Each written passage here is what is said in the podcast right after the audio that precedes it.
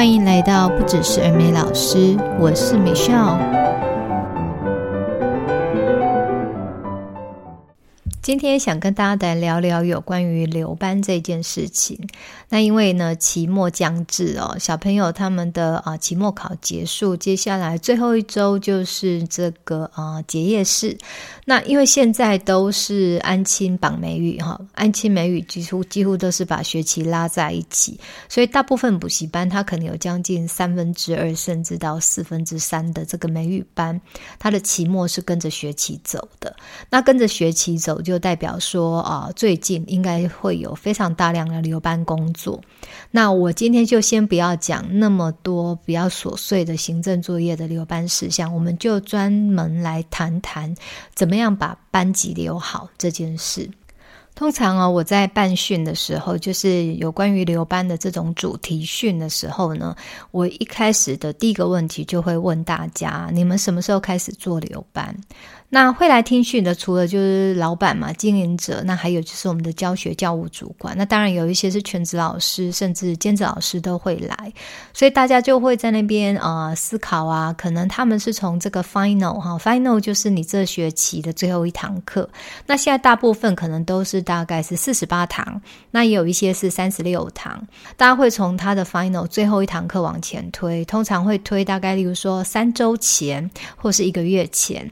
那这个是我们所谓的就是留班工作的起跑点。可是呢，我要问的其实不是这个，而是说我们从什么时候开始就要专注于把班级留好这件事？那其实正确答案是什么？就是第一堂课。从我们学生进到补习班来，进到这一个美语班来的第一堂课，其实你就在做留班。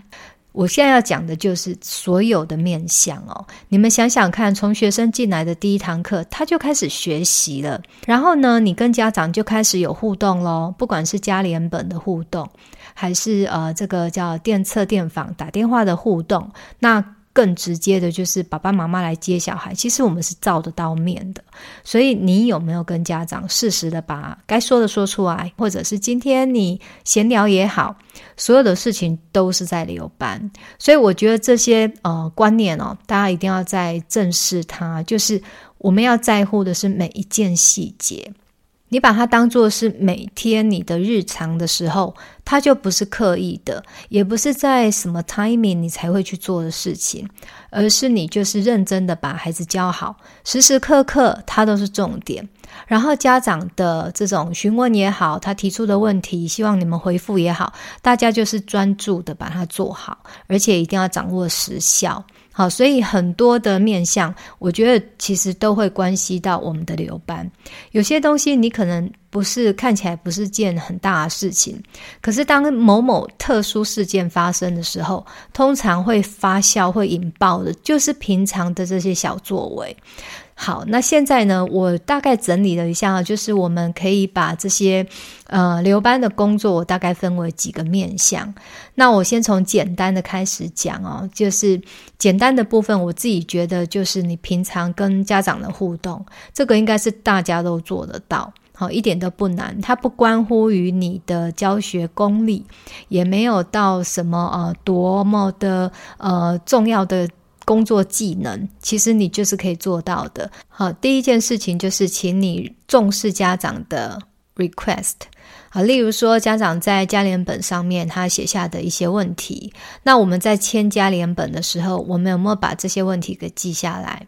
就是如果那个问题是你当下就知道的啊，假设家长问你说：“请问下周补课是补到几点？”好像这种，那你知道的话，你是不是直接就会写上去？那但是有时候可能家长问的问题是你还不确定，那你在签家联本的时候你是没有时间去查的，或者是说其他的问题是你必须要去问主任哦，要去啊 double check 你才能回复的。好，这个时候请你就是顺手的。把这一个小朋友的名字啊，或者是他家长的问题，赶快先很快的把它 note 到，例如说你的教师日志，我们每个班级不是都有一个 folder 吗？就很快的记下这些事情来。然后你回到办公室之后呢，这一件事情就会必须要是，比如说贴在你的办公桌上。你今天要离班之前，这个东西就是你自己给自己的待班事项。然后再来就是落到今日事今日毕。例如说，今天你确定要回复人家，你就今天要打电话找到家长。好，有时候真的家长他是在等你的，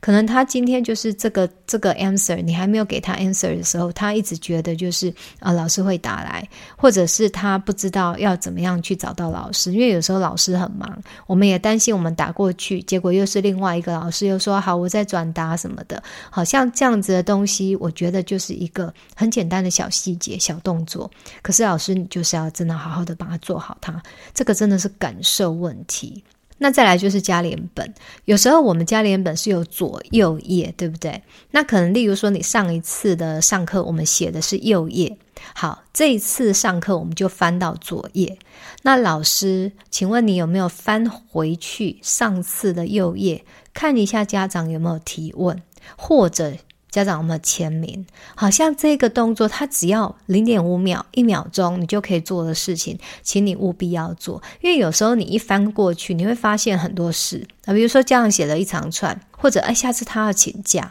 那再搞不好家长没签名等等的，所以你一定要翻回去哈。这个小动作也真的提醒大家别忘了，有时候真的是小细节大关键，就是人家说就是魔鬼都藏在细节里。我自己觉得家联本是一本很重要的宝典，好，它里面可以帮你建立非常多家长对你的信赖感。那还有就是家长跟我们互动一个很好很好的桥梁。那再来就是像那种帮忙接到电话，然后要转达，呃，例如说，呃，柜台的老师接到电话，我的学生家长请我回电，那这位柜台老师他就忘了。啊，这就是一个大破口。再来，或者说这个柜台老师他转达给我，可是他可能不是用一个，例如说写下纸条的方式，就是一个用转述。可是有时候真的我们很忙哦，这个时间非常的紧凑，你没有把它贴在一个显眼的地方，或者是你没有把它写下来，基本上呢，很容易就会忘掉。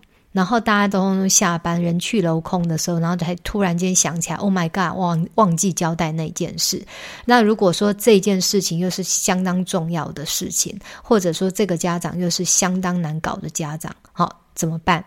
所以呢，不要让自己陷入困境。就是每一件事情，我觉得要有一个原则在。那像这种，比如说转达要回电的这种事情，我觉得就是统一在会议上面，我们要一起讲。好，什么什么部门，例如说行政柜台部，你们接到电话一定要怎么样回复给老师。像安师、安青老师，可能就直接电话分机打进来。那美语老师的部分，是不是你就要写一张纸条，是贴在老师的座位上？然后老师们离开的时候，他们要确认桌上没有任何贴纸。然后呢，你贴单的时候，你自己的桌上也要贴个单。老师们离开之前，你也要问：哎哎，Teacher Michelle，你那个电话回了没？哦，我有帮你贴张单子在你桌上。像这样这个很简单的 double check 动作，是不是就非常贴心？那也可以防堵很多可能发生的问题啊，甚至是危机哦。我真的要把它讲得很严重，因为我们遇过太多状况，有时候真的是就是出自一个小疏忽。那因此，在这个补习班里面哦，就是每个人都要把每一件小事情当做很大的事情来做，然后大家都要有共识，要有这种默契。那这样子，这个团队大家才会一一起把事情重视，然后一起把事情做好。所以，这个光是这个，嗯、呃，电话有没有回啦，然后加联本有没有回啦？你看，我就讲了这么久，真的都是一种让家长跟你们建立信赖感很重要的细节。如果今天我身为一个家长，然后我留的话都没有人理我，然后我也打电话过去，呃，说要回电也都没有回，那你会觉得家长有什么感觉？可能这个补习班有我没我都没差啊，所以这个东西请大家一定要去重视。好，那再来第二个会让家长想要离开的原因就是，呃，反应的问题哦，一直都没有改善。那反映的问题非常的多，我现在就举一些例子，比如说是老师这部分的工作疏失，好像最常见的就是作业改错。就是如果说老师你们在呃 recruiting 的过程哦，是很确定你的能力是有达到标准的，那通常作业会改错就是粗心大意。呃，可能你很急着批改，然后你没有去看到很多小细节。那再来就是可能也没有一个检核的机制，例如说补习班，如果你有一个教务抽查作业的一个工作。呃，老师的作业改错可能会在教务抽查的时候被发现。那当然，因为教务抽查毕竟不是密集度那么高的工作，所以最终最终还是有机会是被家长发现的。那唯有降低那个错误率。才有可能可以改善这个问题。好，那怎么降低错误率嘞？我觉得就是土法炼钢，给自己充分的时间去改作业。如果你不是一个就是眼明手快的人，那就不要期待自己可以有那么高效的呃作业流程。你就是要按部就班，一题一题的改。所以你要花的批改时间可能会是别人的两倍，甚至到三倍。那没有办法，土法炼钢嘛，对不对？可是，呃，如果说借由这种一直不断的土法炼钢，有一些时候那个考卷呐、或者是作业的答案，其实你早就都背起来了。好像我以前当老师的时候，有一些页面，因为那种，例如说它的图的摆放位置，或者是它的题型的特殊，有的页面我一翻到那一页，其实我都不用看答案，我整个都背在背在脑海里，因为已经改到滚瓜烂熟。所以你要么就是给自己非常充分的时间，好去做好这件事，不然你就是训练自己。到达这种炉火纯青的地步，那如果说两者你都没有办法，错误率绝对会有。因为我觉得我们毕竟不是电脑，人家说电脑都有可能出错，更何况是我们，对不对？所以我觉得不要期待自己是神哦，我们就是人，我们就好好的把人该做的事情做好，然后给自己很充分的时间，或者说你可能不确定，你就自己再找小帮手帮你做批改，帮你做确认。都可以，好，方法是自己想出来的。那但是就是你要做到的目标，就是你要降低你的错误率。如果大家的错误率都很低，为什么你一个人那么高？我觉得也要自己看到问题的核心，然后怎么样去找到突破的方法，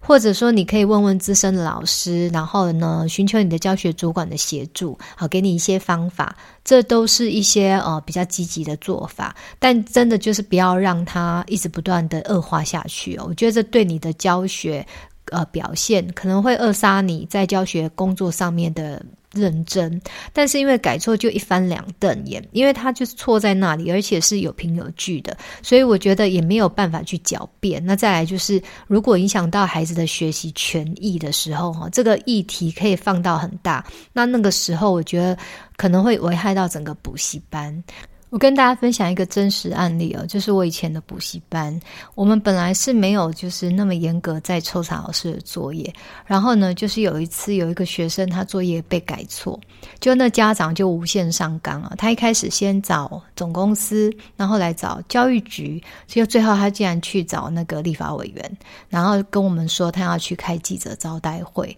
哦，在当时开记者招待会是一个非常吓人的事情，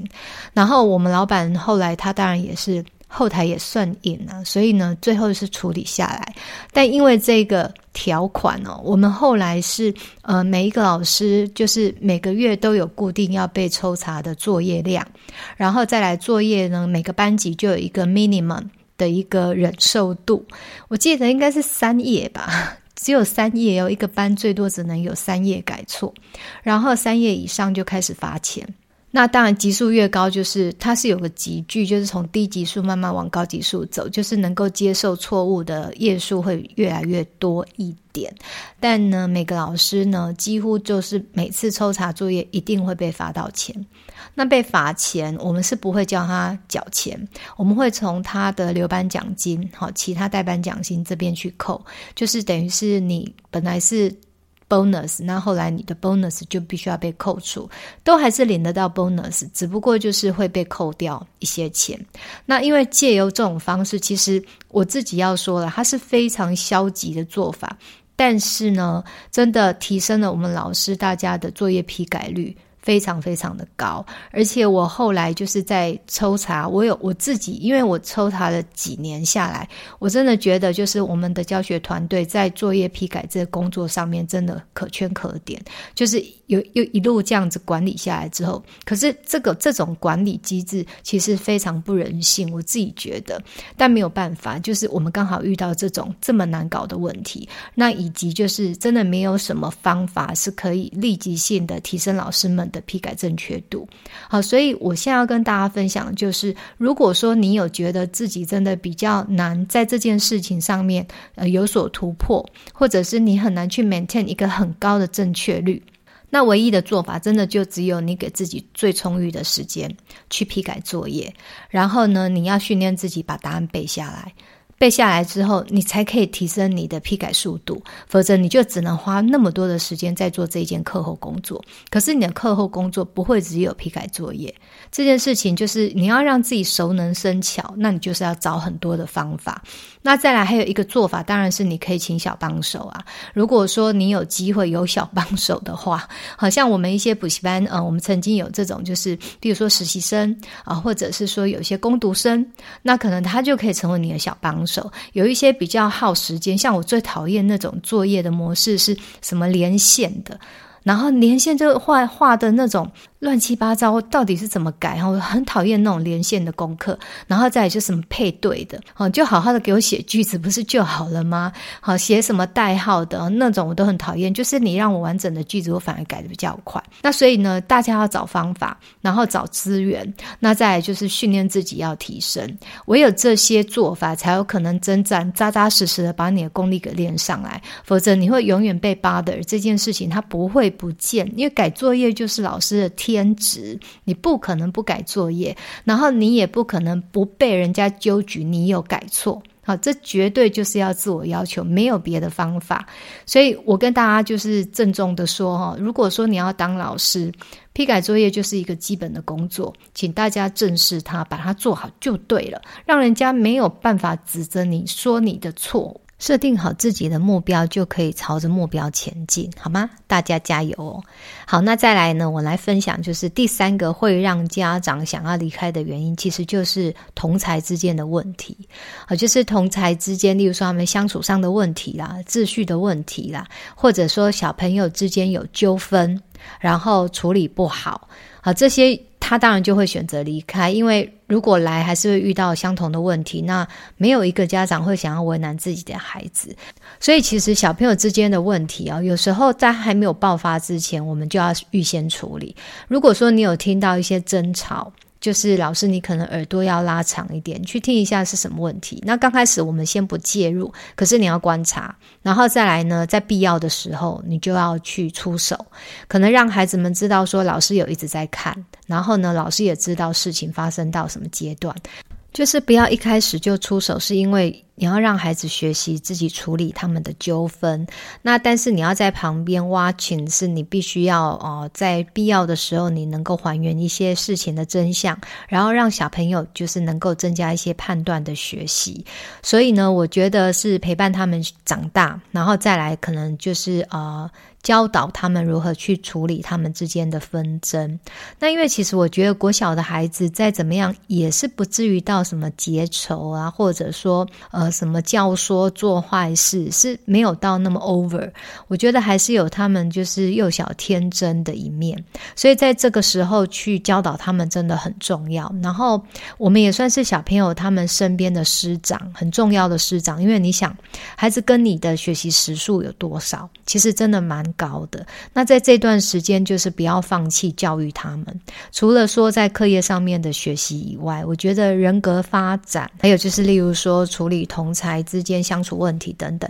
这些都是要学的。没有人天生就会处理冲突。那因此呢，啊，我觉得老师也不要放过这个教育机会。然后，呃，可能适时的也是要跟家长分享啊，就是你跟小朋友教导了什么事情，然后他们的学习状况怎么样。或者说，诶，他现在比较能够处理自己的情绪，然后呢，也比较能够跟同学和睦的相处。那可能在家长听来，他会觉得，诶，呃，老师可以给我们的东西，好像除了就是比如说美语学习以外，原来还有这么多不同的面向。那是不是你就让这个在这个补习班里面的学习的效益，或者是他的这个啊 benefit 又增加，哈，他的 plus 很多。除了说英文学得好，那还有就是团体学习哦，social 的能力啊，解决问题的能力，独立成长的性格，哎，这些都是很难能可贵的。所以你也是在建立就是家长的信任度，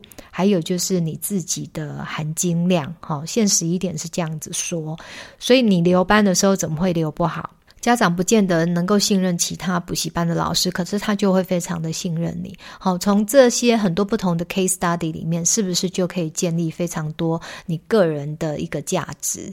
那甚至啊，我我也会觉得，就是我们可以多多去自我充电，因为现在这个网络这么发达，我一直在说，就是没有一项技能是我们学不到的。只有我们要不要学？那像呃网络上非常多这种亲子的讲座，还有一些专家他们会去分享很多哦、呃、主题，都跟我们儿美老师还有就是身为老师的这种教职工作有非常大关系，甚至有很多就是完全是呃教学现场的问题，我们就去多听多看，然后多学，那学到就是你的。那在呃适时的运用在你自己的。教室里面，哈，你一些不同的个案上面的时候，你也可以去磨练自己，有一些更不一样的功力。那这些就是未来你在留班的时候，真的是个很好的卖点。真的，呃，小朋友的相小朋友在我们补习班里面哦，真的每天都会有非常多层出不穷的问题，因为他们就是一个活体，所以他会有很多很多不一样的。这种千变万化的情绪也好，跟人人之间的互动也好，所以我我自己是非常正向看待他，因为我我是很 enjoy 在当老师，而且我很 enjoy 跟小朋友互动，因为我觉得他们真的是天真无敌，他们是无敌天真可爱的，那所以。如同我在跟大家分享，就是儿美老师的特质的时候，记不记得我有讲到一个很重要的是，你是不是很喜欢小孩？如果你真的是发自内心的欣赏孩子、喜欢孩子，其实你其实就会愿意蹲下来，放低你的姿态，跟孩子互动，然后从每个孩子身上去学习自己如何跟他们相处。其实这就是当老师最大的乐趣，不是吗？那你自己知道这是这个工作里面可以给予我们的这么正向的力量的时候，你也会想要去面对这些困难，然后改变它。OK，好，那呃，因为留班呢还有很多是有关于教学面向，我想说我们今天就先讲到这里，然后我在下一集呢就会 focus 在呃留班的一个核心工作，就是教学这一块。好，非常感谢你们的收听。那我有一个粉砖，也是叫做不只是二美老师。如果呢你有兴趣的话，欢迎你加入我的粉砖。在粉砖里面，我主要呢比较会分享是文字型的资讯。那还有就是我每天看到的可能是不同的议题，或者是其他的家长或者是老师的发问。那我会在上面做比较多的讨论。如果你有兴趣，也欢迎你加入跟我一起讨论。好，那我们就下周见喽，拜拜。